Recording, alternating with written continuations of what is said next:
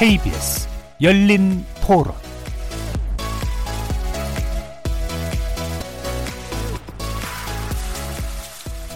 안녕하십니까? KBS 열린 토론 정준희입니다. 가게만 가봐도 그래요. 자영업자들은 다 울상인데 경제가 뭐 좋아질 수가 있겠어요. 그리고 뭐 지금 또 대내외 환경도 그렇고 이제 외교가 있는 나라하고 자꾸 마찰이 생기고 하니까 좋아지겠나 좀 부정적이에요. 나쁜 의미에서의 위기가 아니라 이제 뭔가 좋은 방향으로 흘러가기 위해서 몸살을 앓는 그런 뭔가 위기라는 생각이 들고요. 김상조 실장이 일단 재벌이 그 사람을 보는 눈이 좋지 않습니다. 자본주의를 수용할 수 있는 그런 사람이 정치 실장이 되든 경제수장이 돼야지만 경기가 좀 살아 도움이 될 것 같아요. 세계 경제가 우리나라만이 아니라 다 좀 침체 국면이라는 거 좀 어려울 수 있지만 각국이 자국만 생각하지 않고 좀 힘을 합쳐서 아, 우리나라 경제가 난리죠 뭐. 소득 주도 성장이라는 게 말 그대로 좀 소득을 늘려서 소비를 좀 촉진시키는 게 핵심 아니에요. 근데 중요한 건 뭐냐면 경기가 어렵다 보니까 이론은 좋은데 실질적으로 어떤 액션은 아니란 얘기지. 정책적으로 좀 변화가 있어야 되는데 똑같으니까는 더 어려워진다라고 밖에 볼 수가 없죠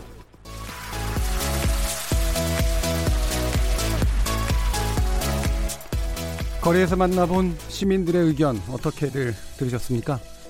오늘 토론할 주제는 국회보다 먼저 열어보는 경제 원탁회의 한국 경제 위기인가 아닌가입니다. 국회 정상화 협의 과정에서 자유한국당이 요구한 경제청문회는 여당이 거부했고 문희상 국회의장이 내놓은 중재안에 따라서 경제 원탁회의를 열기로 합의했습니다. 하지만 시기나 방식에 관련하여 결정된 건 아직 없습니다. 한국 경제가 위기냐 아니냐, 소득주도 성장은 유효하냐 아니냐, 여야의 대립 속 진보와 보수를 각각 대표하시는 경제학자 두 분을 모시고 국회보다 한 발 빠르게 경제원, 경제원탁회의 자리 한번 마련해 보았습니다. 정부가 지난 수요일에 올해 경제 성장률 전망치를 2.4 내지 2.5% 2.5%로 당초 예상보다 약 0.2%포인트 낮췄는데요. 국내외 기관보다 다소 늦게 발표된 이 하향 조정, 이 판단을 어떻게 봐야 할지, 그리고 정부가 내놓은 투자를 위한 감세안 등의 대책 등은 충분한 것인지 꼼꼼하게 따져보고 토론해 보겠습니다. KBS 열린 토론, 지금부터 출발하겠습니다. 살아 있습니다. 토론이 살아 있습니다. 살아있는 토론, KBS 열린 토론. 토론은 라디오가 진짜입니다. 진짜 토론. KBS 열린 토론. 오늘 토론에 함께 해주실 두 분의 전문가 먼저 소개해 드릴 텐데요. 신세돈 숙명여대 경제학과 명예교수 나오셨습니다. 안녕하세요. 반갑습니다. 오랜만입니다. 예. 그리고 최백은 건국대 경제학과 교수 나오셨습니다. 네, 안녕하세요. 반갑습니다. 자, 그야말로 보수와 진보 이양 음. 진영을 대표하는 경제학자 두 분이시고 요즘 아마 목소리들 많이 들으실 겁니다. 두 분의 뜨거운 토론 기대가 되는데요. 이 시간은 영상으로도 함께 할 수 있습니다. 유튜브에 들어가셔서 KBS 일라디오를 검색하시면 지금 바로 저희들이 토론하는 모습 보실 수 있습니다. 팟캐스트로도 들으실 수 있고요. 매일 새벽 1시에 재방송도 됩니다. 자, 이렇게 함께 할 방법까지 안내해 드렸고 오늘 토론 주제 국회보다 빠른 경제 원탁회의 한국 경제 위기인가 아닌가 본격적으로 시작해 보겠습니다. KBS 열린 토론. 자, 그럼 먼저 현재 경제 상황부터 진단하겠는데요. 이 진단부터 이렇게 서로 다른 경우들이 굉장히 많기 때문이죠. 어, 일단 지난 수요일에 홍남기 경제부총리 겸 기획재정부 장관이 하반기 경제정책 방향을 설명하는 자리에서 어, 우리나라 현재 경제 상황에 대해서 이런 발언을 했습니다. 근거 없는 낙관론은 마땅히 경계해야 하지만 균형감을 잃은 과도한 비관론은 자칫 자기 실현적 위기를 초래할 수 있다. 자, 자기 실현적 위기라는 표현도 상당히 중요해 보이는데요. 이 부분에 대해서 어떻게 보시는지 먼저 간단히 듣고 어, 나머지 토론 진행해 보도록 하겠습니다. 신세돈 교수님 먼저 말씀 부탁드립니다. 그 근거 없는 낙관론을 펴온 장본인이 누군가? 예. 정부는 지난 2년 동안 계속해서 경제가 좋다 하는 이야기를 해왔어요. 예. 근거 없는 낙관론을 아주 줄기차게 견제해온 본인이에요, 이분이. 예. 저는 그래서 어, 근거 없는 낙관론의 주범은 정부답고 지적하고 싶고 그 다음에 경제가 어렵다 위기다라고 이야기하는 음, 그 부분에 대해서 자꾸 균형감을 잃었다라고 하는데 어, 그렇게 생각하지 않거든요. 예. 지금 현재 경제는 거의 IMF 수준과 비슷할 정도로 지금 바닥 경제가 어렵다. 예.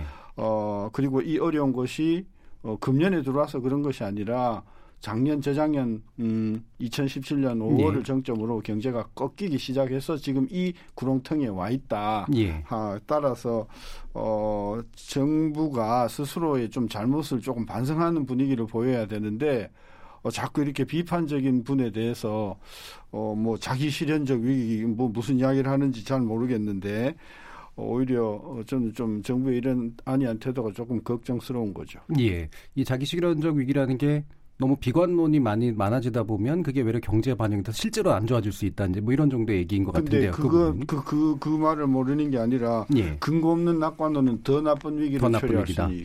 예, 알겠습니다. 자 그러면 우리 최백은 교수님. 예, 먼저 그 우리가 일반 국민들이 느끼는 어떤 위기감하고요. 예. 그다음에 우리가 흔히 전문가들이 얘기하는 경제 위기를 얘기할 때 위기라는 의미하고는 예. 좀 구별할 필요가 있는데요. 먼저 어, 국가경제 차원 속에서 우리가 위기를 얘기할 때는요. 쉽게 얘기하면 우리 과거 97년 말에 경험했었던 외환위기를 떠올리면 됩니다. 예. 이제 그런 상황, 그러니까 외부의 어떤 하나의 커다란 충격이 있을 때, 그걸 우리가 이제 얼마나 그걸 견뎌낼 수 있는 능력이 있느냐 없느냐. 주로 이제 이런 걸 가지고 이제 우리가 보는데요. 예. 근데 그 부분에 있어서는 대부분 전문가들이 가능성은 없다. 예. 이렇게 이제 진단하면서 국가 경제의 위기로 빠질 가능성은 이제 별로 없고요. 예. 그러면 이제 서민 경제 우리가 일반 국민들이 느끼는 어쨌든 간에 에, 서민 경제를 봤을 때는 위기냐 아니기냐는 것은요.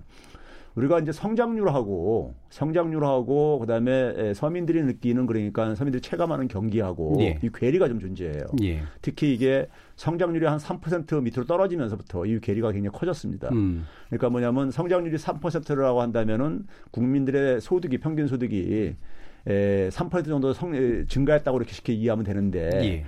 에, 그 평균 어, 소득 증가율을 어, 체감하지 못하는 국민들이 예. 상당히 많이 발생하기 시작했죠. 음. 그러니까 어, 이 이명박 정부 말 때부터 이제 3% 선이 무너지기 시작했거든요. 예.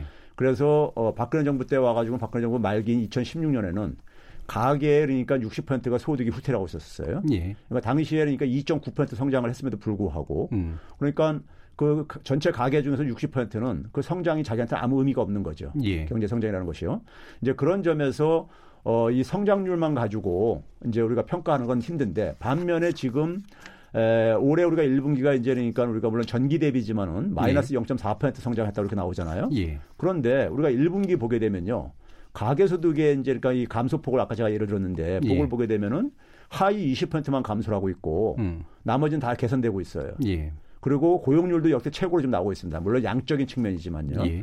그런 점에서 봤을 때는 그러니까는 과거 그러니까는 어 이명박 박근혜 음. 정부 때 그러니까 성장률하고 서민들이 느끼는 체감하고 예. 이거는 오히려 그러니까 많이 좁혀, 좁혀진 측면이 있다. 예.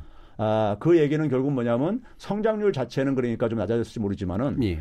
아, 서민들이 그러니까는 그 에, 성장률이 낮아졌음에도 불구하고 어, 체감하는 그러니까 경기는 그렇게 썩 나쁘지는 않, 않다고 보고 있고요. 예. 에, 그런 점에서 그 지금의 상황은 어쨌든 간에 우리가 산업적인 제조업의 충격이고요. 예. 그리고 외적인 어떤 수출 충격에 의해서 발생하는 것이고 예. 이걸 그래도 그나마 방어하고 있는 것이 음. 지금 현 정부의 어쨌든 간에 내수를 강화하려고 하는 특히 예. 가계 소득을 강화하려고 하는 소득적 성장 정책으로 그나마 이게 선방을 하고 있는 것이고 예.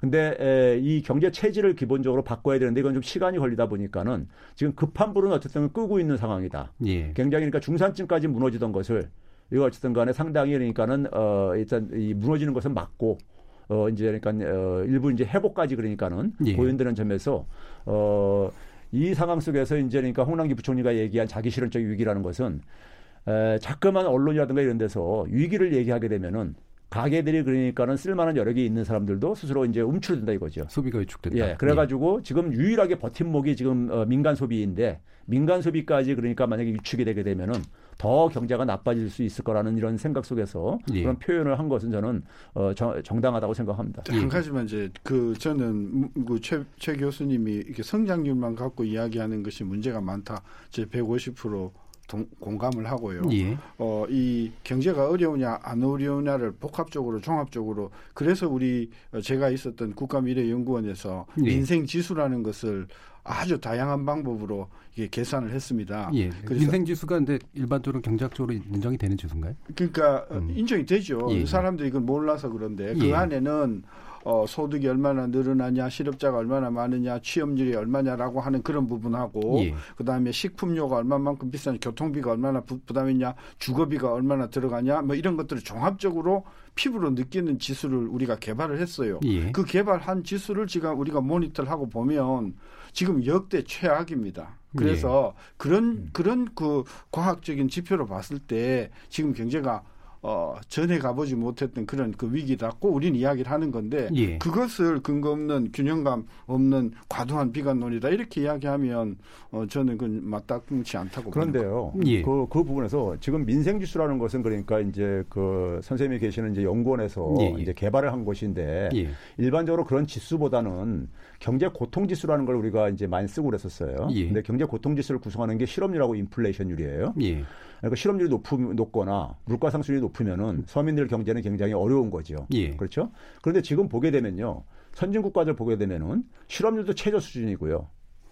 그다음에 물가 상승률도 그러니까 거의 지금 오히려 그러니까 0%대 예. 혹은 뭐 1%대 이렇게 낮은 수준이란 말이에요. 예. 그렇다고 해가지고 그 나라 국민들이 굉장히 해피하냐, 음. 행복을 느끼냐 전혀 아니거든요. 예. 오히려 소득 불평등은 악화되고 많은 서민들은 오히려 그러니까 임금 증가율도 낮아지고 그러다 보니까는 굉장히 고통스러워하고 있거든요. 예. 그 얘기는 결국 뭐냐면은 지금 우리가 흔히 만드는 이런 지수를 구성하는 지표들이 예. 아까 성장률을 성장률하고 괴리를 얘기했듯이 이 지금 어 앞에 어, 신세동 교수님이 얘기하는 그런 지수를 구성하는 요소들이 예.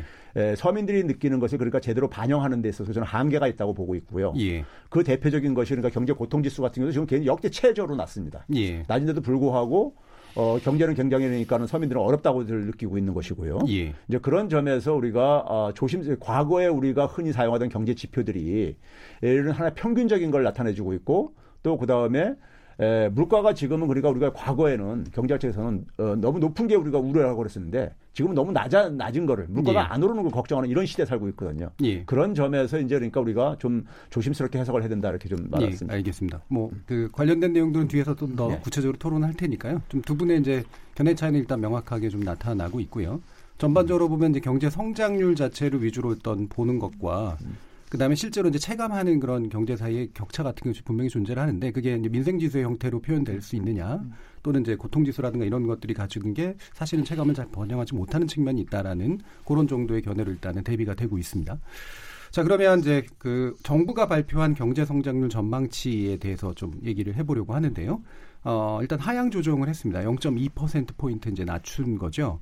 어, 현재 이 정부의 판단은 적절하다고 보시는지 최백운 교수님 말씀 먼저 듣겠습니다. 예, 이 부분은 아마 신서동 교수님하고 의견이 거의 같을 것 같은데요. 같을 예. 것 같은데 정부가 아, 저는 사실 지난해 연말부터 올해 상황이 예. 성장률 측면만 보게 되면은 음.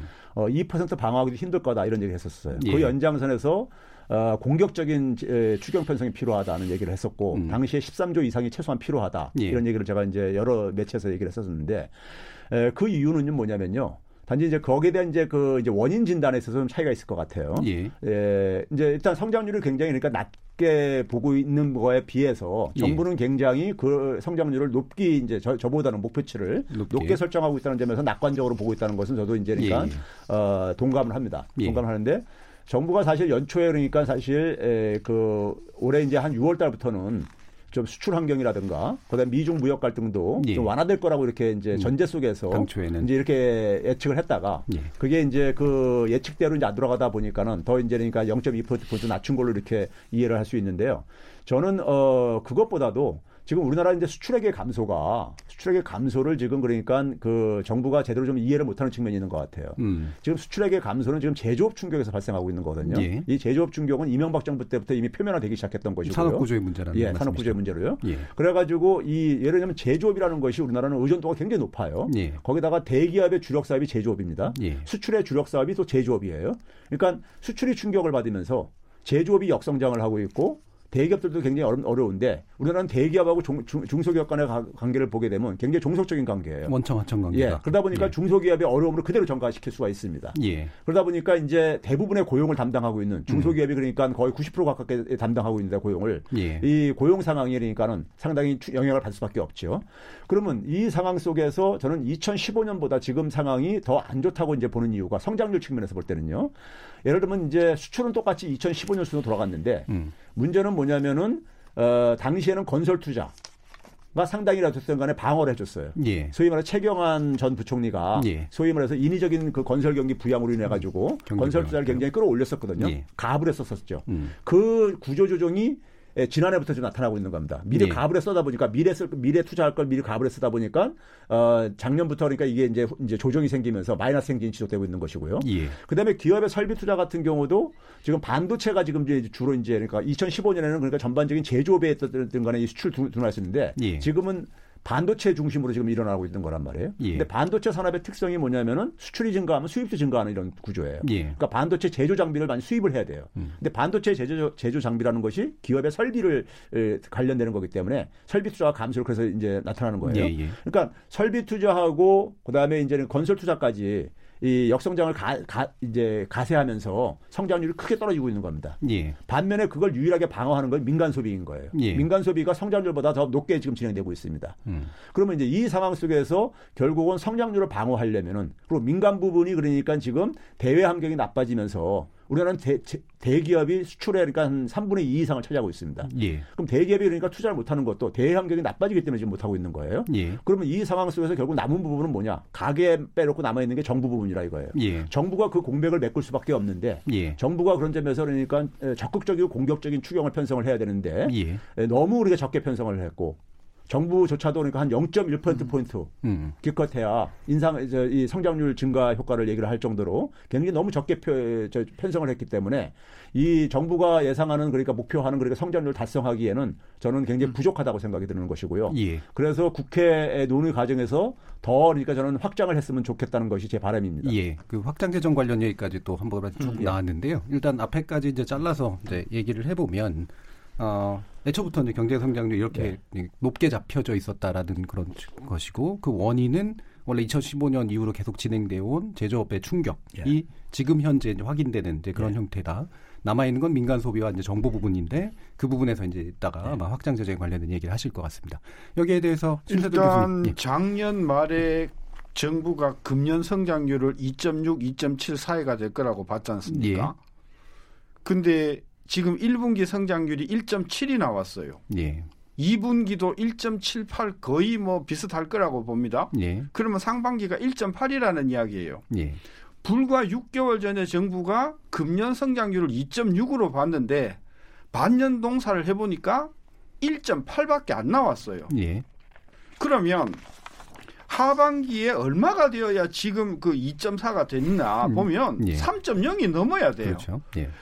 작년 말에 성장 전망이 진짜 엉터리지만 이번에 엊그저께 발표한 금년 성장률 2.4, 2.5는 0.2% 포인트 낮췄다고 하지만 이거는 작년 말보다 이게 더 엉터리다. 예. 왜?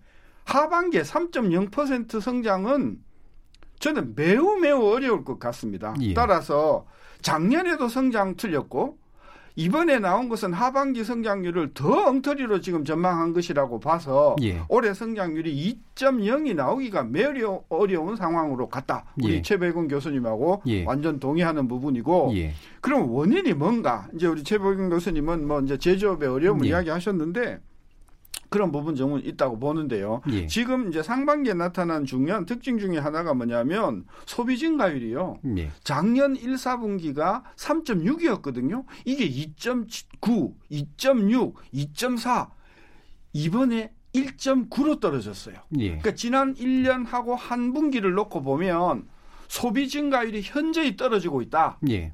이것이 우리 경제의 제조 붕괴와 더해서 우리 경제가 지금 굉장히 나빠지고 있는 증거다. 예. 전 그렇게 진단할게요. 예. 제가 좀 예. 그러니까 민간 소비 부분에 대한 이 말씀은 어떻게 보시나요? 예. 그러니까 지금 이제 우리가 어 2003년이래요. 예. 성장률이 항상 민간 소비 증가율보다 높았었어요. 예. 그래서 우리가 흔히 말해서 내수 취약성을 얘기할 때 많이 지적을 했었고 OECD에서도 한국 경제의 구조적인 문제점으로 내수 취약성을 얘기를 했었고요. 예. 그게 이제 가계 소득이 그만큼이 정체가 돼 있다 보니까는 예. 민간 소비 증가율이 성장률조차도 그러니까 어, 이 미만 미달하는 이런 사태가 쭉 지속됐었는데 지난해 처음으로 성장률을 웃돌았어요. 예. 뭐 크진 않지만은. 음. 근데 에, 작년에는 0.1% 포인트 이제 높았었는데 성장률보다. 근데 1분기에는요 0.2% 포인트가 앞서고 있어요. 예. 그런 점에서 지금 유일하게 그나마 그 성장률을 1.7%를 방어하는 게 민간 소비라 이거예요. 예. 민간 소비인데 근데 1.7% 성장률에 대해서 우리가 좀 이제 객관적으로 평가를 할 필요가 있는데요. 제가 이게 이 그림인데 이게 OECD 36개 국가의 예, 예. 성장률 저겁니다. 음. 성장률인데 근데 에, 우리나라보다 높은 나라들이 성장률이 높은 나라들이 주로 어떤 나라들이냐면요. 뭐 예를 들어서 이제 동구 사회주 국가에 있다가 사회주 국가에다가 이제 그러니까 체제 변환해 가지고 한 나라들이 예. 워낙 이제 소득이 낮다가 이제 그러니까 개발하면서 이제 높아지는 나라들이 있고요. 에, 그러니까 헝가리라든가 폴란드 이런 같은 나라들이고요. 그다음에는 이제 뭐냐면 어, 이 아일랜드라든가 에스토니아 같은 인구 소국가들 소국들. 이런 데를 네. 가고요. 그리고 주요 국가들을 보게 되면요. 우리나라처럼 비슷하게 수출 의존도가 높은 독일이나 예. 일본 같은 경우 보게 되면요. 독일이 그러니까 0.7%를 했어요. 예. 연율률에. 우리 1.7%에 비해서요. 일본이 그러니까 0.9% 했습니다. 우리 1.7%인데요. 예. 근데 우리보다 높은 나라들이 대개 보게 되면 한 7개 국가 정도. 미국을 비롯해서 한 7개 국가 정도가 있는 것이고 예. 그러면 그 정도에서는 그러니까 상당히 그러니까는 이건 지금 현재 경제 이 그 성장률 둔화는 전 세계적인 주요 국가들 전 세, 계적인 현상이다. 예. 이게 왜 그러냐면은 어, 세계 교육이 급감하면서 예. 급감하면서 나타나는 현상들이거든요. 그러다 보니까는 그 급감하는 상황 속에서 내수도 그러니까 지금 다들 회복이 안 된 상태 속에서 예. 서로 모든 나라들이 수출로 지금 그러니까 돌파하려다 보니까는 음. 자국의 수출은 늘리고 상대적으로 수입은 안 하려고 하다 보니까 보험력이 기승을 하는 겁니다. 예, 예. 그럼 이런 상황 속에서 지금 경제 패러다임을 수출 중심에서 내수 중심으로 바꿀 수밖에 없는 것이고 예. 그게 최근에 문재인 대통령이 그러니까 중소기업 중심으로 패러다임을 경제를 패러다임을 바꿔야 되는 것이고 예. 그에 따라서 그러니까 좀 시간이 걸릴 수밖에 없다. 예. 왜 중소기업이 대기업으로부터 그러니까는 자립적인 어쨌든 간에 이취를 차지하려면은 음. 이게 그러니까 하루아침에 될 수 있는 문제가 아니라 이거죠. 예, 예. 그럼 이런 어떤 하나의 과도기 속에서 패러다임이 경제 패러다임이 바뀌는 상황 속에서 지금 그나마 소득주도 성장 정책이 만약에 없었다면은 예. 민간 소비가 그러니까 1.9% 정도 증가를 안 했더라면은 예. 어떤 일이 벌어졌을 것인가 이런 대외적인 충격이 왔을 때 예. 건설 투자가 구조조정되는 상황 속에서 어떤 충격이 왔을까 저는 심지어 그러니까 0% 성장률도 나올 수밖에 없었을 거라 이겁니다. 예. 그러니까 그런 점에서 상당히 그러니까는 현 정부가 내수 강화, 가계 소득을 중심으로 내수 주도 어, 내수 강화 정책은 예. 지금 상당히 어쨌든 간에 급한 불을 끄고 있는 것이고 이 부분이 더욱더 저는 강화될 필요가 있다고 생각하는 거죠. 예. 근데 한 마디 지적할게요. 예. 그 소득주도 성장 때문에 내수가 소비가 그나마 살았기 때문에 이 경제가 이, 만큼 지탱이 된다는 그 말씀에 대해서 제가 예. 지적하고 싶은 게요. 예. 지난 2년 동안 우리 2,700만 그 근로자들의 어, 주 평균 근무 시간이 2년 동안 예. 어, 3시간 줄었어요. 예. 2년 동안 3시간 줄었는데 그러면 52주를 곱하고 2,700만 명을 곱하고 예. 시간당 만 원이라고만 잡아도 예. 그게 50조예요. 예. 근데 시간당 마, 만 원은 최저임금에 가까운 것 아니겠어요? 예. 무슨 이야기냐면 지난 2년 동안 근로자의 근무 시간이 줄어서 사라진 소멸된 근로소득이 예. 최소한 잡아도 50조다. 예. 근데 1년에 정부가 일자리 예산으로 투입하는 돈이 20조 조금 넘어요. 예. 무슨 이야기냐면 소득주도 성장으로 20조 이상을 투입하는 것은 맞는데 예. 근로 현장에서는 지금 근로자들의 근로 시간이 지금 그 이상으로 소득을 줄이고 있다는 거죠. 예. 따라서 내수가 계속해서 소득주도 성장 정책에도 불구하고 내수가 죽어 들어가는 결정적인 이유는 정부가 의도하진 않았지만 예. 그동안의 어떤 그런 정책들이 실질적으로 근로소득을 굉장히 빠른 속도로 줄여가고 있기 때문에 그런 것이다. 예, 근데 가계 소득이 좀 그 회복됐다라는 아까 근데 그 지금 어, 어, 예. 교수님이 신 교수님이 선생님이 지금 얘기하는 것 중에 예. 지금 이제 통계적으로 하나 좀 제가 지적하고 싶은 거는요. 예.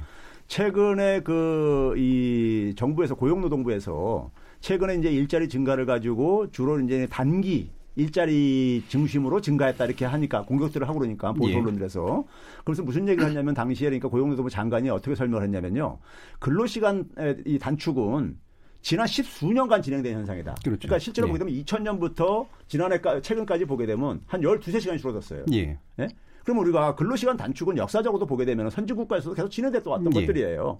근데 근로시간이 단축된다고 해서 가계소득이 줄어드는 건 아니죠. 예. 생산성이 증가를 하게 되면은 그러네요. 예. 생산성이 증가를 하게 되면 그러니까 오히려 그러니까 가계 소득은 증가할 수가 있는 것이죠. 예. 그러니까 근로 시간이 이 단축이 됨으로써 가계 소득이 감소한다는 얘기는 에, 근로 시간당 그러니까 임금이 똑같았을 때 가정하는 것이고 예. 근로 시간당 생산성이 똑같았을 때를 가정하는 것이거든요. 예, 예. 근데 생산성이라는 건 계속 증가할 수밖에 없는 것이고 기본적으로 예. 소득도 그에 따라 증가할 수밖에 없는 것이거든요. 예. 그런 점에서 이제 그러니까는 근로 시간 단축이 그러니까는 가계 소득에 그러니까 부정적으로 영향을 미쳤다는 것은 예. 그거는 제가 볼 때 그 물론 사업장별로 그러니까 생산성의 증가가 없는 사업장들 같은 경우는 그런 결과를 여- 일정하게 영향을 미칠 수 있겠, 있겠지만 대부분 사업장들은 어쨌든 간에 생산성의 증가를 예. 일반적으로 경험하는 현상입니다. 예. 계속해서 왜 그러냐면은 부가가치를 높이기 위해서는요. 예. 이제 그런 점에서 이제 좀 어, 통계 수치를 지난 2년간만 이렇게 국한해 가지고 진행된 건 아니라는 것을 예, 예. 좀 지적할 수밖에 신 없습니다. 교수님이 아까 그 계산하신 건 추정치 아닌가요? 계산치죠. 그러니까 계산 어, 그렇죠. 예, 그러니까 어. 실제로 이제 소득이 줄어드는 것으로 증명되는 수치는 아니지 아? 그러니까 예. 그, 그 통계적으로 예. 어, 그 주당 평균 근로시간이 얼마나 줄어드는가 하는 건 통계청에 나오니까 예. 아까는 최 교수님 그 말씀에 이의를 달고 싶은 게 생산성 말씀을 하셨는데요. 지금 그 통계를 보면 40대, 50대의 근로자 수가 빠른 속도로 어마어마한 속도로 지금 취업자가 줄고 있지 않습니까? 예. 반면에 65세 이상은 굉장히 폭발적으로 증가하고 있습니다. 예. 그러면 30대, 40대의 근로자들은 대부분 시간제 근로자가 아닐 거란 말이에요. 풀타이머들일 거란 말이에요. 예. 이게 지금 뭐 여러 가지 이유로 해서 직장이 없어진다는 거거든요. 예. 이제 그런 관점에서 보면 이야기가 딱 맞다는 거죠. 지금 근로시간이 줄어드는 것의 주된 소스는 어디에서 오는가? 30대, 40대, 일부 50대 전반에서 온다는 것이죠. 예. 여기에서 이제 제조업이 무너지고 일부 서비스업이 무너 유통업이 무너지고 이런다는 거죠. 예. 이것들이 물론 전에도 있긴 있었으나 문재인 정부 들어와서 그것이 굉장히 가속화되었다. 예. 그래서 실질적으로 소득주도 성장을 정책을 2년 폈지만 예. 근로자의 소득은 대부분이 감소하고 있고 거기에다가 세금 부담이나 이자 부담을 감안한 가처분 소득은 더 빠른 속도로 줄어들고 아닙니다. 있다는 근데 거죠. 이게 근로소득하고 가처분 소득이 감소하는 게 수치로 나타나나요? 아니, 저 지금 예. 저그 선생님이 지금 지금 통계를 지금 저기 제가 알고 있는 거 좀 다르게 말씀하시는데 지금 우리가 우리가 임금 근로자들의 예. 에, 근로소득은 예. 지금 빠르게 증가를 했어요. 지난 그러니까, 2년 동안에요. 예. 그래서 소위 말해서 어, 저임금 근로자가 굉장히 많이 축- 축소가 됐습니다. 예. 그건 최근에 그러니까 우리가 고용노동에서 발표를 했지요. 그다음에 그래서 이제 하위 20% 임금 근로자하고 상위 20% 임금 근로자 간의 그 격차도 과거에는 그러니까 다섯 배 이상이 됐었는데 이게 다섯 배, 이5 미만 떨어졌어요. 예. 그 얘기는 뭐냐면 특히 저임금 근로자 계층에서 빠르게 그러니까 어, 이 임금이 증가했다는 걸 의미를 하는 것이고요.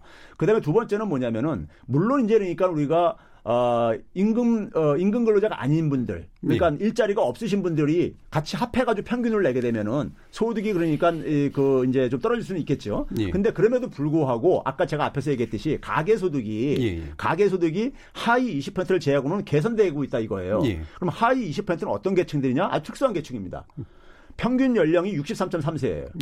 예. 그러니까 63.3세는 뭐냐면은 임금 근로자가 되기 굉장히 어려운 분들이에요. 예. 노동 시장에서 그러니까 일자리 잡기 힘든 분들이죠. 예. 특히 하위 10%는 평균 연령이요 70세 가까워요. 예.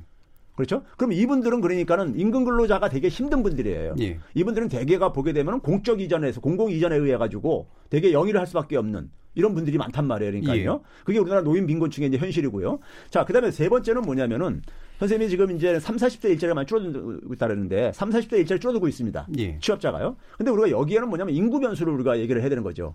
2017년 6월 달부터요. 어, 문재인 정부가 아주 묘하게 출범한 다음 달이죠.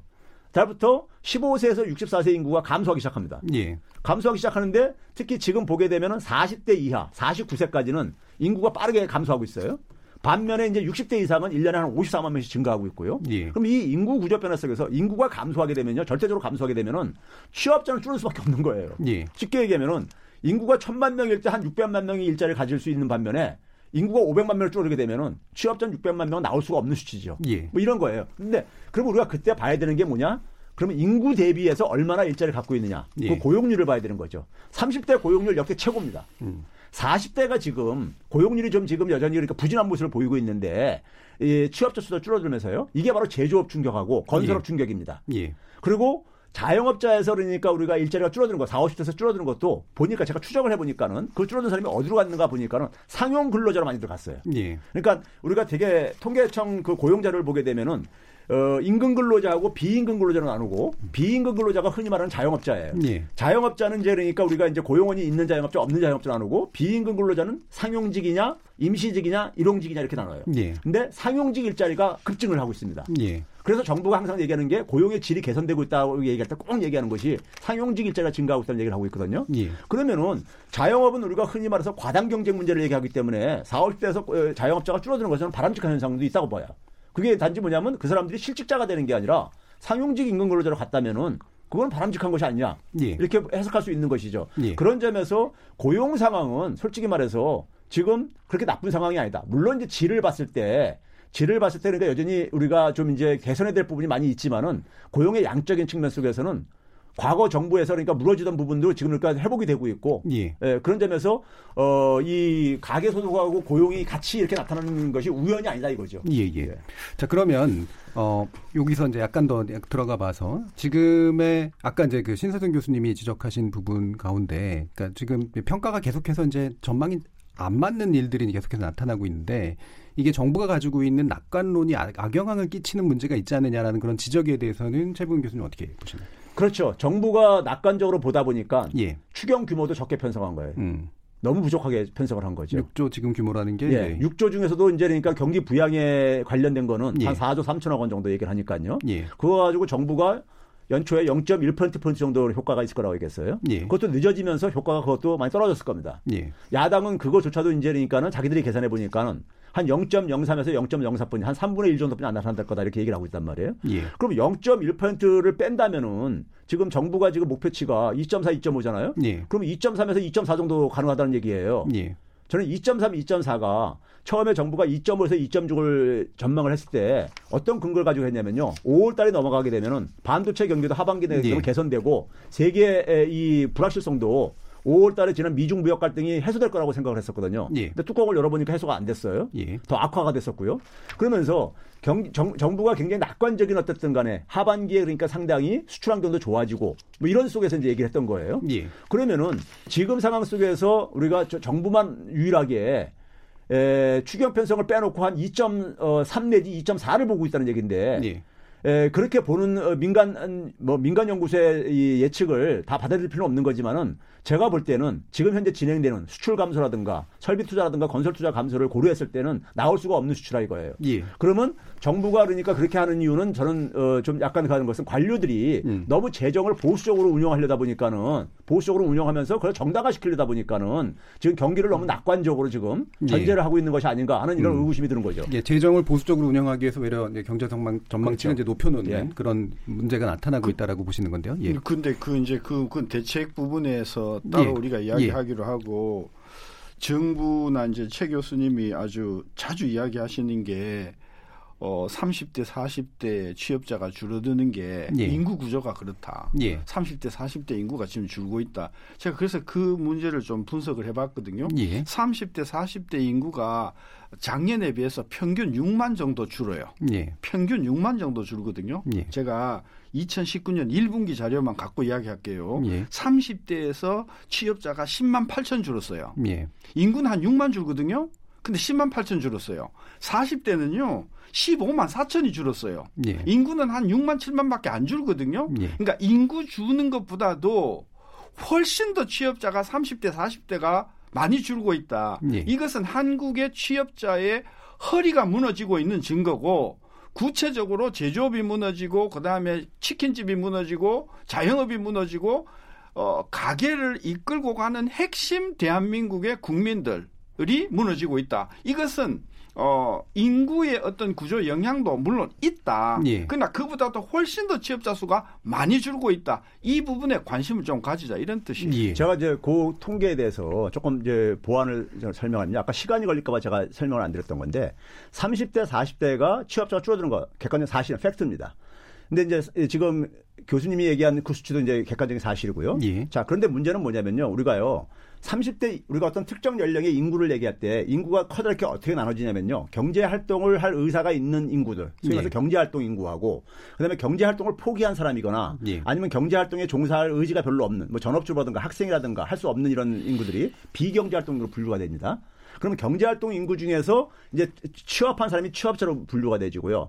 취업하려고 하다가 실패한 사람들이 실업자로 분류가 되어져요. 예. 그러면 우리가 흔히 그랬을 때 그 30대 연령 중에서 취업한 사람들의 그 일자리 비중이 그게 바로 고용률이에요. 예. 이 고용률이 30대 같은 경우는 역대 최고라 이거예요. 예. 그럼 이건 뭘 의미하는 거냐? 인구가 줄어들고 취업자가 많이 줄어들면도 불구하고 과거에 경제 활동에 그러니까 나서지 않던 사람들이 예. 경제 활동에 많이 그러니까 편입돼 가지고 음. 많이 편입돼 가지고 거기서 그러니까는 그 이 경제 활동 참가율도 역대 최고예요, 지금요 보면요. 예.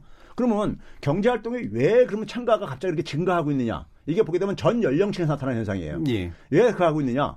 자기가 취업 시장에 뛰어들 때 일자리 잡을 가능성이 높아졌거나 예. 둘째 에, 이 일자리에 어쨌든 간에 거기서 받는 자기가 임금이 예. 자기의 기대한 거하고 기대의 수준을 만족시킨다거나 이랬을 때 그러니까 그게 이제 나타날 수 있는 현상이란 말이에요. 예. 대표적인 게 20대가 그러니까는 최저임금 인상에 따라서 과거에 그러니까 너무 임금이 낮아가지고 포기했던 젊은 친구들이 20대가 대거 노동시장으로 진입을 하면서 예. 이게 이제 경제활동 참가를 끌어올린다면요. 30대 같은 경우도 그 영향이 일부가 작용을 한다고 보고 있고요. 예. 단지 40대 같은 경우 아까 저도 인정을 했어요. 40대 같은 경우는 제조업, 건설업 이 충격이 40대 직결선을 알리고 있어가지고 인구가 줄어들면서 제, 이 취업자는 더 많이 줄어들고 있는 이런 현상이 예. 40대에서 유일하게 그러니까 전체 연령층에서 40대가 유일하게 그러니까는 이 고용이 악화되고 있는 부분 음. 이 부분은 정부도 인정하고 있는 것이고 40대에 대한 특별 대책이 제가 필요하다고 누차 얘기했던 것이 예. 바로 이제 그 부분입니다. 알겠습니다. 자 그러면 지금 홍남기 부총리가 어, 최근 지금 발생된 일본의 수출 규제 문제에 대해서 이런 언급을 했는데 성장률의 추가 하락에 그다지 미칠 가능성은 없다라는 답변을 했다고 얘기하고 있습니다. 이 부분에 대해서 어떻게 판단하시는지 신선동 교수님 얘기 들어보겠습니다. 이게 그러니까 또 수출을 못하게 한다는 게 아니라 절차를 까다롭게 한다는 것이죠. 그 요것만 놓고 보면 뭐 크게 영향을 안 미칠 수도 있어요. 예. 근데 문제는 뭐냐면 정부 저 일본 정부가 이 부분에 대해서 서둘러 해결되지 않으면 앞으로 계속해서 다른 품목으로 확대가 될 것이고 한국을 화이트리스트 백색 명단에서 뺄 것이고 예. 한국하고의 모든 무역 거래에 있어서 그동안 일본이 제공해왔던 어, 혜택 조치는 다 앞으로 어, 어, 철회할 것이다. 이렇게 된다는 거죠. 예. 따라서 지금 당장 경제가 영향이 없다. 그 말은 맞지만 지금 이런 식으로 이 문제가 자꾸 확산이 되면 걷잡을 수 없이 이게 민족 감정 대 감정의 대결이 예. 되고 이렇게 되면 음. 정말 예측하지 못하는 쪽으로 양쪽에 피해가 되면서 예. 확산이 될 우려가 있으니 예. 이것을 사전에 어, 수습을 잘 하는 것이 중요하다. 예. 이런 관점이라고 하면 그렇게 국민이 듣는데 뭐 별로 피해 없다. 우리는 그냥 우리대로 원칙에 따라서 강공으로 가겠다 이런 뉘앙스를 많이 줘서 예. 저는 굉장히 걱정스러운 발언이었다고 봐요. 알겠습니다. 최백경 교수님. 예, 이 문제는요 굉장히 경제 논리보다는 저는 정치 논리가 작동하고 있다고 봐요. 예. 그러니까 일본이 사실상 일본의 극우 세력들 아베를 비롯해서 극우 세력들의 극우 보수 세력들의 그러니까 정치적인 어떤 계산 노림수로 이제 이게 진행된 거로서 이건 국제사회 속에서 환영도 못 받을 뿐만 아니라 굉장히 부당한 어쨌든 간에 조치이고 예. 그다음에 일단 우리가 뭐 성장률에 미치는 영향을 제가 계산을 해봤어요. 예. 일본이 우리나라 수출액에서 차지하는 비중이 한 5% 정도 떨어졌습니다. 예. 베트남보다 더 낮아요. 예. 그러니까는 어 일본의 수출액이 그러니까 전혀 안 이루어진다 하더라도 예. 쉽게 얘기하면요 수출이 전혀 안 이루어진다 하더라도 성장률에 미치는 효과는 0.0.0.1% 밑으로 나와요. 예. 그러니까는 근데 그런 극단적인 상황은 발생할 수 없죠. 수출이 예. 완전히 중단될 수는 없는 거니까요. 예. 근데 특히 이제 반도체 부분이 우리나라 수출에 좀 영향을 많이 미칠 텐데. 그렇죠. 소재 문제가 있으니까. 그렇죠. 예. 반도체 같은 경우가 지금 올해 많이 줄어들어 가지고 음. 전체 수출에 차지하는 비중이 한 17% 줄어들었어요. 예. 작년에 한 25%까지 올라갔던 것이요. 그럼 반도체에서 그 수출이 만약에 우리가 한 예를 들어서 한10% 영향 미치는데 미친다고 했을 때 그러면은 제가 계산해 보니까는 한 0.0 몇 퍼센트뿐이 안 영향을 안 미쳐요. 예. 그것도 그러니까 성장률에는요. 그러니까 그 성장률 수치에 이제 그러니까 크게 영향 안 미친다고 하는 홍남기 부총리의 얘기는 그런 예. 계산 속에서 는 나왔을 거라고 생각이 들고요. 예. 단지 그것보다는 기업들 입장 속에서는 불확실성이 굉장히 증가하는 거기 때문에 예. 그 부분 속에서 그 타격을 우리가 외면할 수는 없는 거죠. 예. 외면할 수는 없는 건데 저는 일본이 지금 이제 지난해 그러니까 일본이 무역이 적자가 110억 달러에 달합니다. 예. 우리나라한테서 무역 흑자를 보는 게 지난해만 230억이고요. 예. 2017년, 18년 합쳐서 평균 내면 한 250억 달러 돼요. 우리나라에서 흑자를 봐가지고 자기들 메우고 있는 이런 구조입니다. 예. 그러면은 일본 기업들이 지금 굉장히 반발을 하는 이유도 자기들도 굉장히 피해를 볼 수밖에 없다 이거예요. 그렇죠. 예. 예. 그러니까 이건 일본이 제가 볼 때는 우리도 굉장히 그러니까는 많은 저기 이 그 단기적으로 피해를 볼 수밖에 없, 지만은 일본도 피해는 만만치 않을 수가 있다. 예. 그럼 이 상황 속에서 우리가 우리가 이거를 그러니까 원만하게 해결하는 거에 대해서 우리 정부가 계속 노력을 하고 있다고 저는 알고 있고요. 예. 이 원만하게 해결을 노력하는 것을 일본이 거부를 하고 완전히 자기들의 그러니까는 논리만을 가지고 부당한 요구를 했을 때 우리가 이것을 그러니까 우리가 수용을 해야 되는 것이냐 하는 이런 문제가 있는 것이거든요. 예. 그런 점에서 봤을 때 저는 국민들이 이 국가 이익 앞에서 저는 단결된 모습을 보여준다고 생각합니다. 예. 그러니까 이거는 정치권뿐만 아니라 언론조차도 그러니까는 국가 이익에 대해서는 한 목소리를 내주는 것이 더군다나 이거는 잘못과 잘, 누가 잘했고 누가 옳고 그러냐가 명확한 하는 전선이라고 저는 생각해요. 예. 근데 우리가 일본이 그런 잘못된 어떤 선택을 한 걸 가지고 우리 내부에서 우리 내부에서 서로 총질을 하게 되면은 더 그러니까 이 상황은 일본은 더이 상황을 더, 어, 더 연장을 할, 하려고 하는 유혹에 빠질 수밖에 없다고 저는 생각합니다. 예, 알겠습니다. 어, 국회가 지금 미루고 있는 경제 원탁 회의, 어, KBS 연론 토론이 먼저 이 두 경제학자를 모시고 어, 논의하는 자리를 마련해 보고 있습니다. 여러분께서는 KBS 열린 토론과 함께하고 계십니다. 뭐든지 이야기해.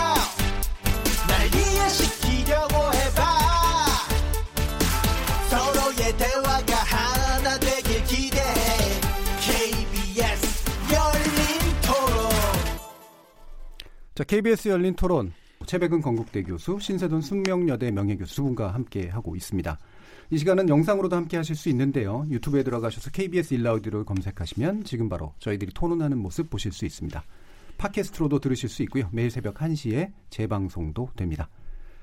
자, 그러면 이제 대책 부분에서 정부가 경제 성장률 전망치 하향 조정 과정에서 이제 경제를 살릴 방안들 몇 가지 내놓는 것 중에 감세안이 있어요. 그러니까 일부 기업들에 대해서 세액 공제를 확대한다. 라고 하는 이제 그런 쪽인데 뭐 구체적인 내용은 제가 말씀드리지는 않겠습니다만 이게 대책의 한 가지로서 좀 의미가 있을지에 대해서 신세동 교수님 의견 들어보겠습니다. 네, 이게 이제 그 동안에 나왔던 대책과는 조금 다른 부분이다. 음, 그렇죠. 근데 예. 이거는 감세라는 말을 붙이기에는 감세라는 단어가 너무 좀 오남용 된다고 봐요. 실제 감세되는 부분은 거의 없다고 보시는 건가요? 그것이 효과가 별로 음. 크지 않다는 예. 내용이 이런 겁니다. 우리가 기업이 투자를 하면 투자 금액의 일정 부분을 세금에서 빼줘요. 예. 그걸 세액 공제라고 합니다. 예. 그 세액 공제가 그동안에는 기업의 크기에 따라서 1%, 3%, 7%였는데 예. 이걸 이제 2%, 5%, 10%로 늘려주겠다는 거예요. 예. 조건은 이 조세 특, 제, 아, 조세 제한 특례법을 개정을 해야 돼요. 예. 정부가 이거 하고 싶다고 되는 일이 아니에요. 예. 두 번째로는 투자 세액을 공제해 줄 때 그 공제해 주는 대상의 투자가 모든 투자가 아니고 정해져 있어요. 예. 정해져 있었는데 분야가. 그동안은 자동차 반도체의 첨단 시설만 인정하다가 이번에 이제 물류 시설도 포함시켜 줬어요. 예. 그다음에 이제 안전도 예, LNG나 유해 화학물을 그동안 해 줬는데 이제 송유관도 해 줬어요. 그러니까 예. 그동안에 있었던 제도에서 쪽 조금 폭을 넓혀줬다는 것이다. 예. 따라서 이게 효과가 그렇게 없는 것이고 예. 아까도 이야기했지만은 이게 조세특례 제한법에 개정을 해야 되는 것이기 때문에 예. 이게 언제 개정이 될 것이며 그 개정이 되고 나서 이것이 실제로 효과가 있다고 한들 얼마나 되겠는가. 그래서 아주 모양은 언론이 감세라고 아주 예. 쌈박하게 달았는데 실제 효과는 먹을 게 아무것도 없는 음. 저는 계력이라고 보는 거죠. 그럼 국회에서는 통과가 안 될 거라고 보시나요? 어, 국회 에서 통과를 할 수도 있다고 봐요. 근데 예. 설사 한다고 하더라도 어, 근데 진과 같은 분위기에서는 내일 안 될 거 아니에요. 그렇죠? 예, 예. 그러니까 이게 뭐 한 달, 두 달 더 갈 것이고 설사 음. 된다고 하더라도 이것 때문에 투자가 아주 획기적으로 살아나기는 부족하다고 알겠습니다. 보는 겁니다. 최병 교수님.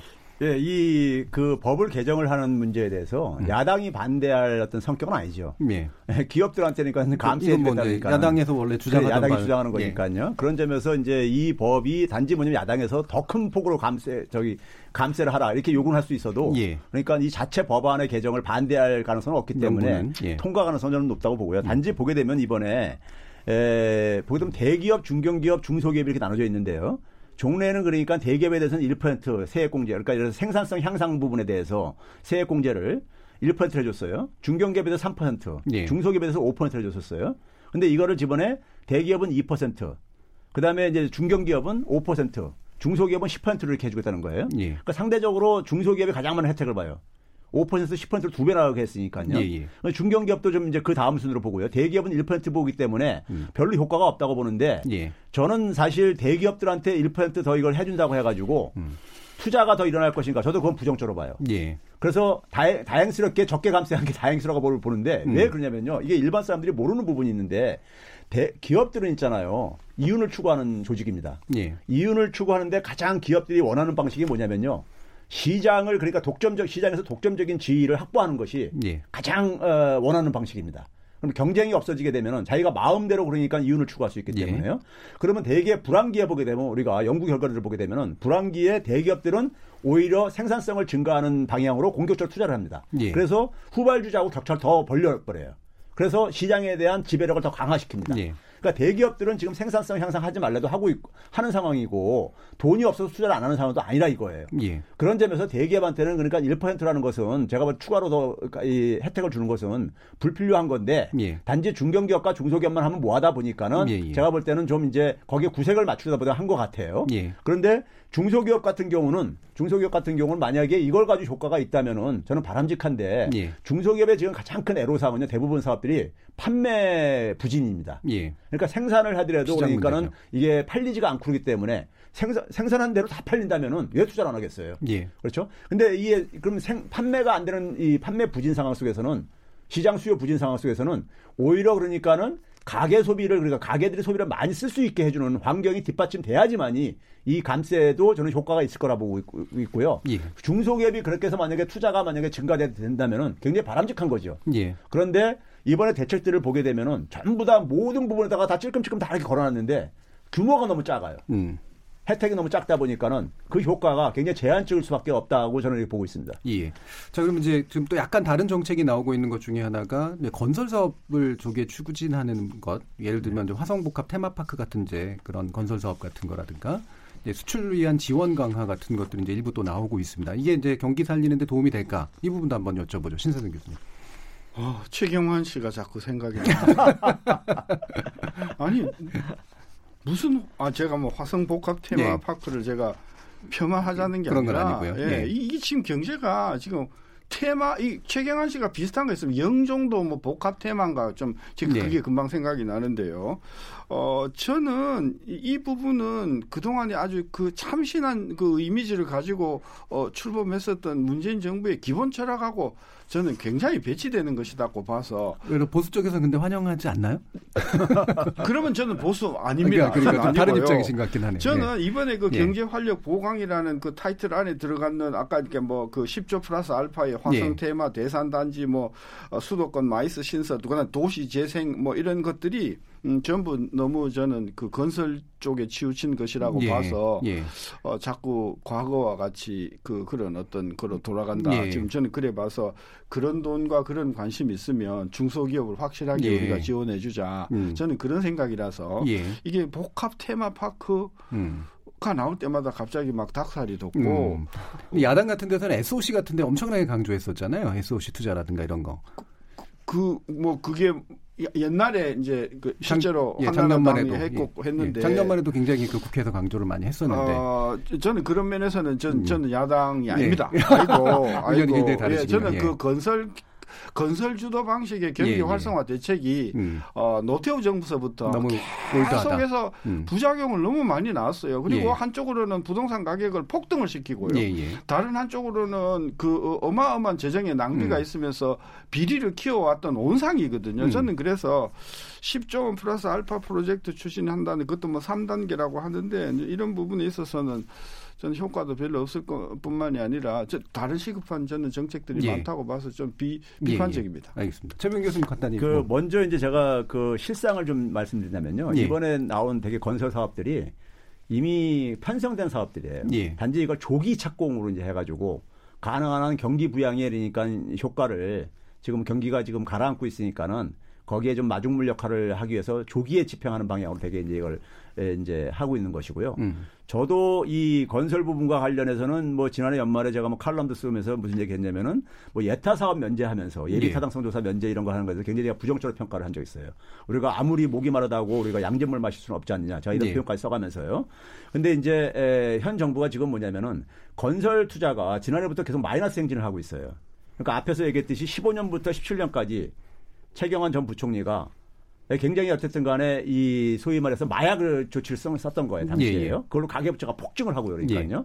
그러면 그 구조 조정이 지금 문재인 정부가 지금 그 순환을 겪고 있는 거예요. 예. 네? 그러면 그 상황 속에서 이제 건설 경기가 갖는 의미가 있거든요. 예. 건설 경기가 단기 경기 부양 효과에는 상당히 큰 효과를 나타내고 있거든요. 예. 그러니까 거기에 이제 그러니까 아무래도 이제 유혹에 좀 빠질 수밖에 없는 거죠. 예. 건설 경기가 너무나 좀 가라앉고 있다 보니까는 그걸 좀 어쨌든 간에 그래도 정부 입장에서는 방어를 좀 해야 되지 않겠느냐. 건설 산업이 붕괴되게 되면은 이게 상당히 그 후유증이 클 수밖에 없으니까는 예. 그래서 어 이런 이제 조치를 이제 정부 입장에서 하는 것 같은데 예. 근데 에, 이 부분을 안 했을 때안 음. 하고 저는 오히려 오히려 그러니까 예를 들어서 건설을 하더라도요 저는 오히려 예를 들면 이런 겁니다. 어 뭐 이 재정을 좀 더 그러니까 우리가 한 100조 정도 마련을 하는데 100조 정도 마련해 봤자 GDP 대비 국가 부채는 한 40, 한 2%, 3%뿐이까지 안, 안, 안 증가합니다. 예. 그럼 그거 가지고 오히려 그러니까는 청년층이라든가 예. 청년층들에서 장기 공공 임대 주택을 예. 대규모로 짓는 거예요. 예. 대규모로 지어가지고 하게 되면은 청년들이 그러니까 되게 결혼 안 하는 이유가 주거 비용 문제가 가장 큰 요인입니다. 예, 예. 이런 문제 출산 저출산 문제 해결할 수 있고요. 결혼율이 출산율에 영향을 미치니까요. 그다음에 장기 공공 임대를 하게 되면은 사실 이거는 그러니까 단순한 그러니까 SOC보다는 사람들의 그러니까 국민들의 삶의 질을 가는 것이기 때문에 거기서 나오는 일자리라든가 거기서 나오는 그러니까 우리가 경기 부양 효과는 예, 예. 오히려 이러한 사업들보다는 더 낫다는 알겠습니다. 점에서 예. 예. 그러니까 SOC나 뭐 이런 것들을 하는 방향은 어떠니 옳지는 않다라고 이제 일단은 예. 보시는 거고 만약에 필요하다면 이제 그런 어, 청년층들을 위한 공공임대라든가 이런 쪽이 차라리 낫다 예, 그렇죠. 이렇게 보시는 거죠. 어 그러면 또 말씀 나눌 것들이 많습니다만 일단 어, 추경 문제를 얘기를 해야 될 것 같아요. 그래서 이제 추경이나 확장 재정 관련된 얘기들은 확장 재정 또 뒤에서 좀 더 다뤄야 되긴 합니다만 이 추경 처리, 추경의 규모 그다음에 추경의 처리 방식에 대해서 기본적으로 어떤 입장들을 가지고 계시는지를 좀 들어보고 싶네요. 음. 신선생 교수님. 그 재정을 확장해야 할 필요는 있다. 예. 어, 전 전적으로 동, 동의하고 예. 어, 최 교수님이나 다른 어떤 진보적인 교수님들하고 동의하는 부분이 있는데 예. 어 6.7조의 추경을 이번에 승인이 받는다고 해서 그게 확장 재정이라고 만약에 정부가 의미하는 거라면 예. 이건 이제 생각이 좀 아주 잘못됐다. 6.7조가 예. 아니라 67조라도 예. 모자라는 부분이 예, 있다. 예. 이게 이제 전제고요. 예. 두 번째는 그럼 어디다 쓸 거냐. 음. 이 쓰는 부분에 있어서는 저는 아직 근본적으로 이제 진보학자들하고 차이가 많이 나는 예, 부분이죠. 음. 이분들은 이제 소득은 많으니까 어, 정부가 많이 그 가난한 사람 못 사는 사람들한테 여러 가지 혜택을 주는 데 써야 된다. 예. 이런 효과라면 저는 그 재정은 정말 어, 잘못, 잘못 쓰여진다. 예. 어, 오히려 중소 중견 기업들이 경쟁력을 가질 수 있도록 예. 구조 조정을 하게 하고 설비를 현대화하고 예. 그 인력들을 해외 트레이닝을 시키고 예. 그리고 젊은 아이들이 중소기업에 갈 수 있도록 어떤 여러 가지 기술 교육 체제를 강화하고 이런 쪽으로 음 연간 한 50조씩 해서 10년 500조 음. 내지 한 600조 정도의 긴 안목에서 중소 중견 기업의 경쟁력을 확실히 살릴 수 있는 쪽으로 저는 중, 정부가 한다고 하면 저 손발 다 박수 쳐서 예. 저는 저는 찬동하는 음. 그런 입장입니다. 오히려 추경이나 재정 확장은 더 많이 필요한데 그때 이제 문제가 다르다. 그러죠. 예. 그때 이제 그럼 돈은 어디서 나오는가? 예. 그 돈은 저는 일부는 세금으로 우리가 거둬야 되는 부분도 있다고 생각합니다. 예. 또 일부는 저 국채, 국채 발행을 해서도 할 수 있다. 예. 저는 예. 그래 봐서 어 세수 자꾸 가지고 이야기할 것이 아니라 예. 그 용도가 옳다고 하고 음. 미래에 좀 희망적이라고 하면 저는 그 확실하게 밀어주는 확장 재정 정책은 필요한데 예. 반드시 생산성 그리고 음. 반드시 중소기업 현대화 예. 그리고 중소기업의 경쟁력을 살리는 쪽으로 음. 가야 된다. 그럼 그 정책은 누가 주도해야 되냐? 기재부가 하면 안 된다는 것이죠. 예. 산업자원부나 예. 아니면 산업자원부에 관련되는 일들을 오래 해오신 정말 그 믿을 만한 음. 어, 현업에 계셨던 우리 기업인들이 그 정책을 앞으로 10년 동안 꾸준히 추진할 수 있도록 정책의 주체가 기재부에서 산업 적으로 저는 바뀌어야 된다고. 중소기업부는 어떤가요? 그것도 괜찮습니다. 그것도. 네. 예. 저는 뭐 이 부분에 대해서 선생님하고 뭐 대립적인 음. 입장은 아니고요. 오히려 이제 보완적인 예. 보완점을 몇 가지 간다면은 우리가 경제학 교과서에 보게 되면요. 재정의 역할과 관련해서 경기 조절 기능이라는 게 있고요. 예. 그러니까 지금 그러니까 지금 추경을 편성하는 거에 대해서 원론적으로 반대를 하면 저는 사회비 경제학자라고 봐요. 예. 경제학 교과서에 있는 이론을 부정하는 거니까. 현재 조건에서요. 예. 예. 그리고 어, 두 번째가 뭐냐면은 중요한 게 재정의 역할 중에서 뭐냐면 소득 재분배라는 게 있습니다. 예. 그러면 우리가 그다음에 이제 우리가 어, 경제에 어쨌든 간에 생산성을 체질을 개선하는 부분에 이런 부분에 가능하면 이왕을 쓰는 거 조, 좋은데 소득 재분배도 굉장히 중요하다 이거예요. 여러분 소득 불평등이 이번에 G20 정상회담에서도 전문에 1조 항에 뭐라고 해놨냐면요. 세계 경기가 하방 리스크가 커지고 있는데 그 핵심적인 원인은 소득 불평등을 지적했어요. 예. 선진국과 모든 대부분 학자들이 지적 공통적으로 가는 겁니다. 예. 근데 지금 소득 불평등에 대해서 너무 방치들을 하고 있어요. 음. 방치를 하고 있거든요. 저 그러면 이 부분을 두 개를 지금 선생님이 얘기하는 중소기업의 경쟁력 강화 부분하고 예. 같이 묶을 수가 있다고 봐요. 예. 예를 들면 이런 거죠. 지금 중소기업 중소기업이라든가 소상공인들 같은 경우 금융의 접근이 굉장히 지금 어쨌든 힘들고 있습니다. 굉장히 높은 금리를 부담을 하고 있고요. 그럼 이 상황 속에서 어, 시장이 제대로 못하고 있다는 얘기인 것이고 그러면 이 부분을 저는 한국은행의 금융중개 지원 대출 제도라는 게 있어요. 예. 이 부분을 적극적 이거 이명박 정부 때 사실은 그러니까 더 이제 공격적으로 활용했던 부분인데 이 금융중개 지원 대출 제도 가지고 0.75%까지 금리를 지금 적용을 해주고 있어요. 예. 이런 저금리로 저금리로 그러니까 이용할 수 있게 소소 소상공인이라든가 예. 아니면 중소기업자라든가 한테 대규모로 이 자금 지원을 그러니까 해줄 필요가 있다 이거예요. 지금 예. 보게 되면 자영업자가 636조입니다. 1분기 기준으로요.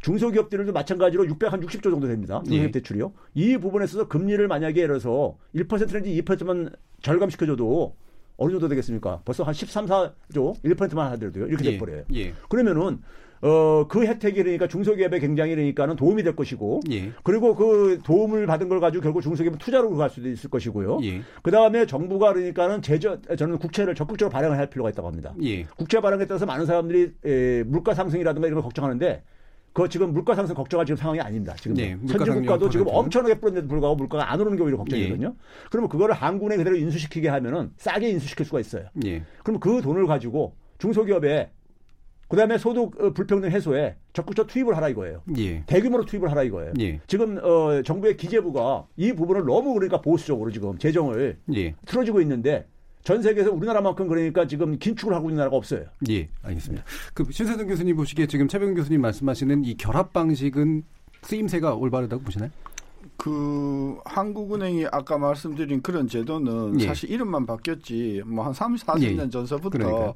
한국은행이 해와던 중요한 기능이었고요. 예. 이제 그거를 한국은행이 직접 나가서 하는 것이 아니라 음. 시중 금융기관들한테 그 자금을 줍니다. 그럼 예. 시중 금융기관을 하늘에서 그 받아가지고 예. 그 나름대로 이제 뿌리는 그런 이제 역할을 하기 때문에 예. 저는 그, 그 확대하는 것은 바람직하다고 보고 어 문제는 정부의 그 한국은행의 그런 아주 싼 자금들이 실질적으로 필요한 중소기업 특히 네. 특히 담보력이 약하거나 기술력이 약한 분들한테 그 돈이 뿌려질 수 있는가 예. 여기에서 문제가 생겼기 때문에 음. 어, 우리 실질적으로 겨, 어, 어, 그 중소 어, 기업들이 실질적 예. 혜택을 못 받아봤다는 것이죠. 저는 예. 그래서 어, 그런 체제 가지고 이, 이거 아까 그 저 자금을 하면 어, 실질적으로 안 간다. 따라서 네. 좀 체제를 바꿀 필요가 있고 아, 그래서 한국은행이 어떤 그, 그 특수 금융을 전담하는 그런 어떤 음. 기능을 네. 뭐 어, 기업은행도 좋고 산업은행도 좋고 필요하다면 독립기구를 사람 만들어서라도 음. 중소기업에게 전적으로 한국은행의 어떤 금융 지원이 신속하게 갈 수 있도록 하는 음. 어떤 제도적인 어떤 그런 보완은 필요하다고 음. 봐요. 타겟에게 제대로 풀릴 수 있도록 그렇습니다. 하는. 네. 조금 보완 해드리면요. 예. 어, 어, 지금 신 교수님이 지금 우려하는 부분들이 네. 기존에 네. 이제 많은 경제체들 우려를 제기하고 일반 사람들도 그 돈 그렇게 풀었다가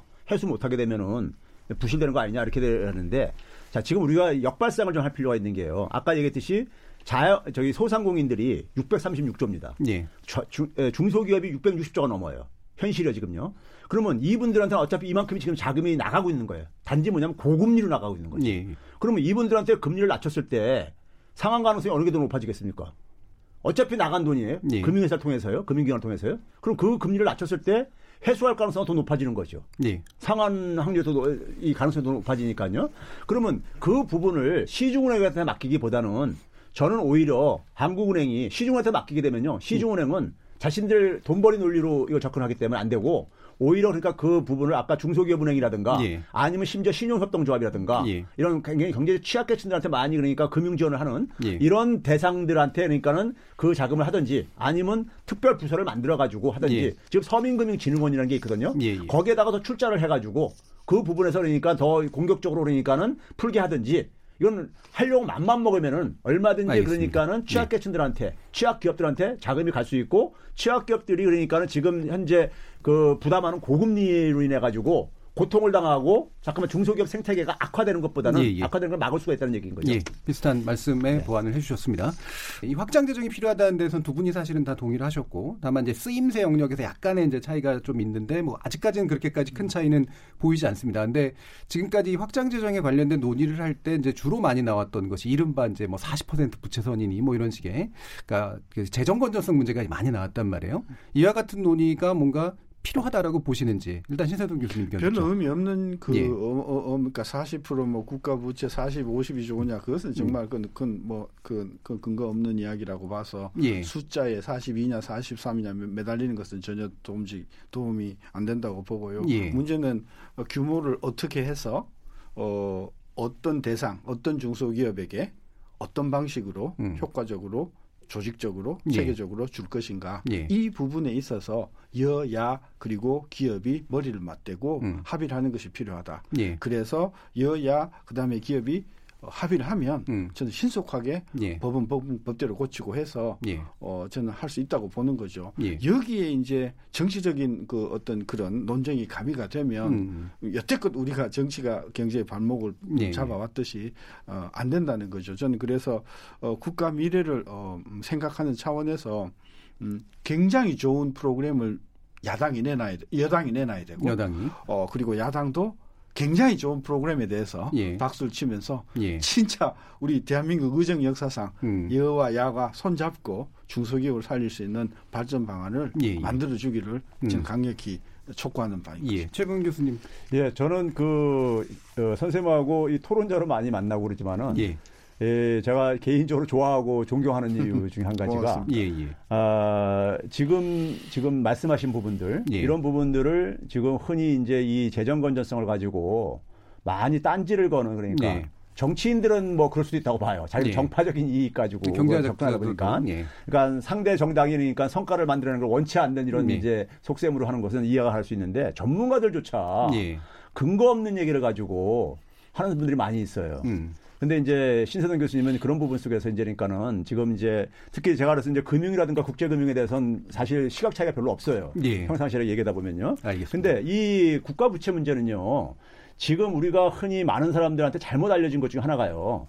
자, 국가 부채는 정부가 채권을 발행을 하게 되고 이걸 가장 그러니까는 탈이 없게 할 수 있는 방법은 뭐냐면요. 중앙은행이 인수케 할 수가 있어요. 한국은행이요. 네. 그럼 돈이 많이 풀리겠죠. 네. 돈이 많이 풀리게 되면 굉장히 우리가 걱정하는 게 뭐냐면은 어, 인플레이션 생길 게 아니냐. 네. 돈 가치가 떨어질 게 아니냐. 이거예요. 근데 지금 우리가 금융위기 이후에 지금 이 환상이 깨져버렸습니다. 예. 선진 국가들 지금 그러니까 엄청나게 국가 부채 증가했는데도 불구하고 돈을 엄청나게 중앙에 찍어냈음에도 불구하고 물가가 안으로 앉아 있단 말이에요. 예. 자, 그러면 이 상황 속에서 우리가 이 재정 건전성 문제를 우리가 이론적으로 보게 되면요. 다 간단한 문제입니다. 정부가 그러니까 채권을 발행하게 되면은 이자를 지급해야 되잖아요. 그 이자 비용만 감당할 수 있으면 되는 거예요. 예. 원금은 계속해서 그러니까는 소위 말해서 계속 돌릴 수가 있는 거예요. 예. 만기가 들어오면 다시 새로 발행을 해가지고요. 예. 그다음에 금리도 이자 비용도요. 지금 기준금리보다 더 낮게 중앙한테 인수시킬 수도 있어요. 더 낮게도 인수시킬 수 있습니다. 예. 그런 점에서 그래서 일본이 지금 뭐냐면은 국가 부채가 250% GDP 대비 감에도 불구하고 견디는 예. 이유가 지금 이자 비용이 거의 0%이기 때문에 지금 그런 겁니다. 예, 예. 그러면은 이런 상황 속에서 저는 단지 선진 국가보다는 오히려 다른 방식으로 우리가 상상력이 좀 필요하다. 뭐냐면은 예. 선진 국가들은 그 자금을 엄청나게 만들어 가지고 뭘 했느냐? 금융회사 구제하고 주식시장 부양하고 주택시장 부양해 가지고 소위 자산가 계층들한테 굉장히 혜택을 예, 집중된 반면에 저는 그렇게 확보한 돈을 가지고 대규모로 확보한 돈을 가지고 이게 소득 불평등 해소에 해소하고 그리고 우리의 그러니까 경제 체질을 강화하는데 아까 혁신을 역량을 강화하는데 이런 쪽에 그러니까 투자를 하게 된다면은 예. 이게 바로 그러니까 재정 건전성을 강화하는데도 결국은 뭐냐면은 예. 일자리라든가 이런 가게들의 이런 기업들 경쟁력이 강화돼야지만이 미래 그러니까 국가의 재정도 건전해질 수 있는 거거든요. 알겠습니다. 예. 예. 자 그러면 이제 시간이 얼마 남지 않아서요. 이 최저임금 관련된 음. 부분 이게 참 큰 논쟁거리니까 거기에 대해서 간단히 두 분의 의견을 먼저 예, 들어보도록 하겠습니다. 신세정 교수님. 어 지난 2년 동안 너무 많이 올렸고요. 예. 그 피해가 지금 현장에서 속속 드러나고 있고요. 음. 어, 또 안팎으로 지금 경제 환경도 안 좋으니까 내년만은 내년만은 동결하자. 동결하자. 그리고 예. 단 만약에 내년 경제가 살아나고 예. 우리 기업들이 조금 형편이 괜찮아지면 음. 내년에 동결했던 부분도 그 후에 예. 그 후에 반영해 줄 수 있는 그런 어떤 확실한 담보를 통해서 예. 어, 내년만은 일단 음. 음 비상시니까 예. 저는 동결 하고 넘어가는 게 음. 좋다고 봅니다. 예, 최병 교수님. 저는요 이 그 지난 2년 동안에 굉장히 과거에 비해서 높은 증가율이 왜 이렇게 이제 문제가 되냐면요 경제에도 적폐가 있습니다. 음. 우리 경제에 뭐냐면은 어, 장시간 저임금 근로에 의존하는 저부가 가치 사업장이 굉장히 많은 거예요. 예, 예. 그래서 지금 제가 계산을 해보니까는 최저임금에 영향을 받는 근로자가 많게는 한 300만 명까지 추정이 되져요. 그러면 그동안에 지난 96년부터 제가 이렇게 계산을 해봤더니만은 생산성 증가율 만큼 임금 증가율이 못 따라갔었어요. 예. 그러니까 이게 장기간 이게 격차가 벌어지면서 여기에 대한 그러니까 이 그이 그 불만들이 분출되어지는 게 소위 말해서 1만 원 달성 이거였던 거예요. 예. 근데 이거를 이제 그러니까 조기에 달성하려다 보니까는 그동안에 이그 벌어진 갭을요. 여기서 이제 저부가치 사업장들이 굉장히 힘들어하는 부분인데 예, 예. 제가 이거를 해결할 수 있는 방법을 그러니까 우리가 1만 원을 그러니까 달성을 하면서 동시에 그걸로 영향받는 저부가치 사업장에 타격 보는 걸 해결할 수 있는 방법을 제가 앞에서 이미 제시했습니다. 예. 예를 들어서 그 영향받는 소상공이나 중소기업들한테 금리를 네. 2%만 내려줘도요. 내려줘도 임금 인상 부분을 그러니까 8,350원에서 1만 원이면 1,650원 증가 부분에 대해서 계산해 보니까는 임금 인상분을 다 카바가 되더라고요. 예. 그러니까 올릴 건 올리고 대신 그렇죠. 이제 대출을 그렇죠. 통해서 금융 비용을 그 낮춰줄 수가 있다 이거. 알겠습니다. 예. 자, 그럼 이제 마무리할 시간인데요. 어, 경제 원탁 회의 국회에서 언제 열릴지 모르겠지만 뭐 두 분이 들어가시면 좋을 것 같긴 한데 네. 어떤 분들이 어떻게 들어가서 어떤 내용들을 얘기 나누는 게 필요하다라고 보시는지 마지막으로 짧게 한번 들어보겠습니다. 신세분 어, 이제 지금 현안이 몇 개가 있지 않습니까? 예. 한일 문제 예. 이걸 정, 이거 잘 해결할 수 있는 방막, 방막 방안을 국회에서 마련해 줘야 되고 음. 최저임금에 대해서도 예. 국회에서 디렉션을 방향을 음. 잘 줘, 줘야 되고 음. 그리고 여야가 모두 저는 저 공통적으로 어, 인정하고 있다고 봅니다. 한국 경제 문제는 음. 중소기업의 경쟁력이다. 예, 예. 이 부분을 앞으로 5년, 10년, 15년 뒤에 획기적으로 방, 음, 이렇게 살릴 수 있는 방법을 음. 여야가 머리를 맞대고 어, 어떻게 합의를 할 수 있는가. 이 부분이 저는 긍정적으로 예, 예. 미래지향적으로 원탁회의에서 음. 전 다뤄야 돼야지 뭐 적폐 이야기하고 음. 뭐 그다음에 뭐 국가 부채 비율 이야기하고 음. 끝도 없는 논쟁이 될 것이라고 쓸데없는 논쟁하지 말고 중소기업 네. 어떻게 살릴까를 그렇, 같이 얘기하자. 그렇습니다. 예. 저도 뭐 전적으로 동의합니다. 그러니까 네. 흔히 말해서 정파적인 이익을 가지고 접근하게 되면은 음. 자유한국당이 집권하더라도요. 네. 경제가 더 나빠지게 되면은 인수해서 인수해도 굉장히 골치입니다. 그렇죠. 이제 그런 네. 점에서 어, 저는 제가 이제 늘 이제 며칠 통해서 얘기했던 게 뭐냐면은 오히려 정부보다도 정부의 추경 규모가 적다고 오히려 얘기하면서 더 공격적으로 편성을 하라. 음. 이런 주문을 제가 하고 그랬었어요. 예. 그러면 야당도 그러니까는 일반 국민들이 볼 때는 음. 민생을 음. 걱정하는 이런 모습을 보여주게 될 것이고 그게 결국 뭐냐면 정치권에서 그래가 서로가 명분도 확보할 수 있고 국민들은 예. 그 이익을 볼 것이고 예. 이런 얘기를 했는데 그럼 지금 상황 속에서 그러니까 우리가 경제 문제를 경제 문제를 가지고 좀 그러니까 우리가 어떻게 해결할 것인가에 대한 지혜를 가지고 좀 경쟁을 했으면 좋겠어요. 예. 그러니까 상대방의 그러니까는 어떤 하나의 그 정책을 가지고 네가 옳으냐 그러냐를 따지게 되면은 예. 이건 끝없는 그러니까 어쨌든 간에 싸움뿐이 안 되는 것이고 예. 국민들은 거 굉장히 보기 싫어할 겁니다. 예. 결국은 뭐냐면 국민들한테 도움이 되는 것을 가지고 정책의 어떤 하나의 그런 경쟁을 통해서 어떤 정책이 그러니까 추경을 편성하더라도 추경을 어디다 쓰면 좋겠다. 음. 어떻게 쓰는 것이 효율적이다. 예. 이런 걸 가지고 좀 경쟁을 해봤으면 좋겠어요. 예. 추경을 편성하더라도 예. 쓰임새 가지고 사실은 결국은 예. 논쟁이 진행돼야 된다. 그렇죠. 이 부분이시고 두 분 다 미래지향적인 그런 예. 측면에서의 어, 정책적인 노력이, 노력 이 필요하다라는 데 동의를 해주신 것 같습니다. KBS 열린 토론 오늘은 국회보다 한 발 빨리 열어본 경제 원탁 회의 한국 경제 위기인가 아닌가라는 주제로 함께했고요.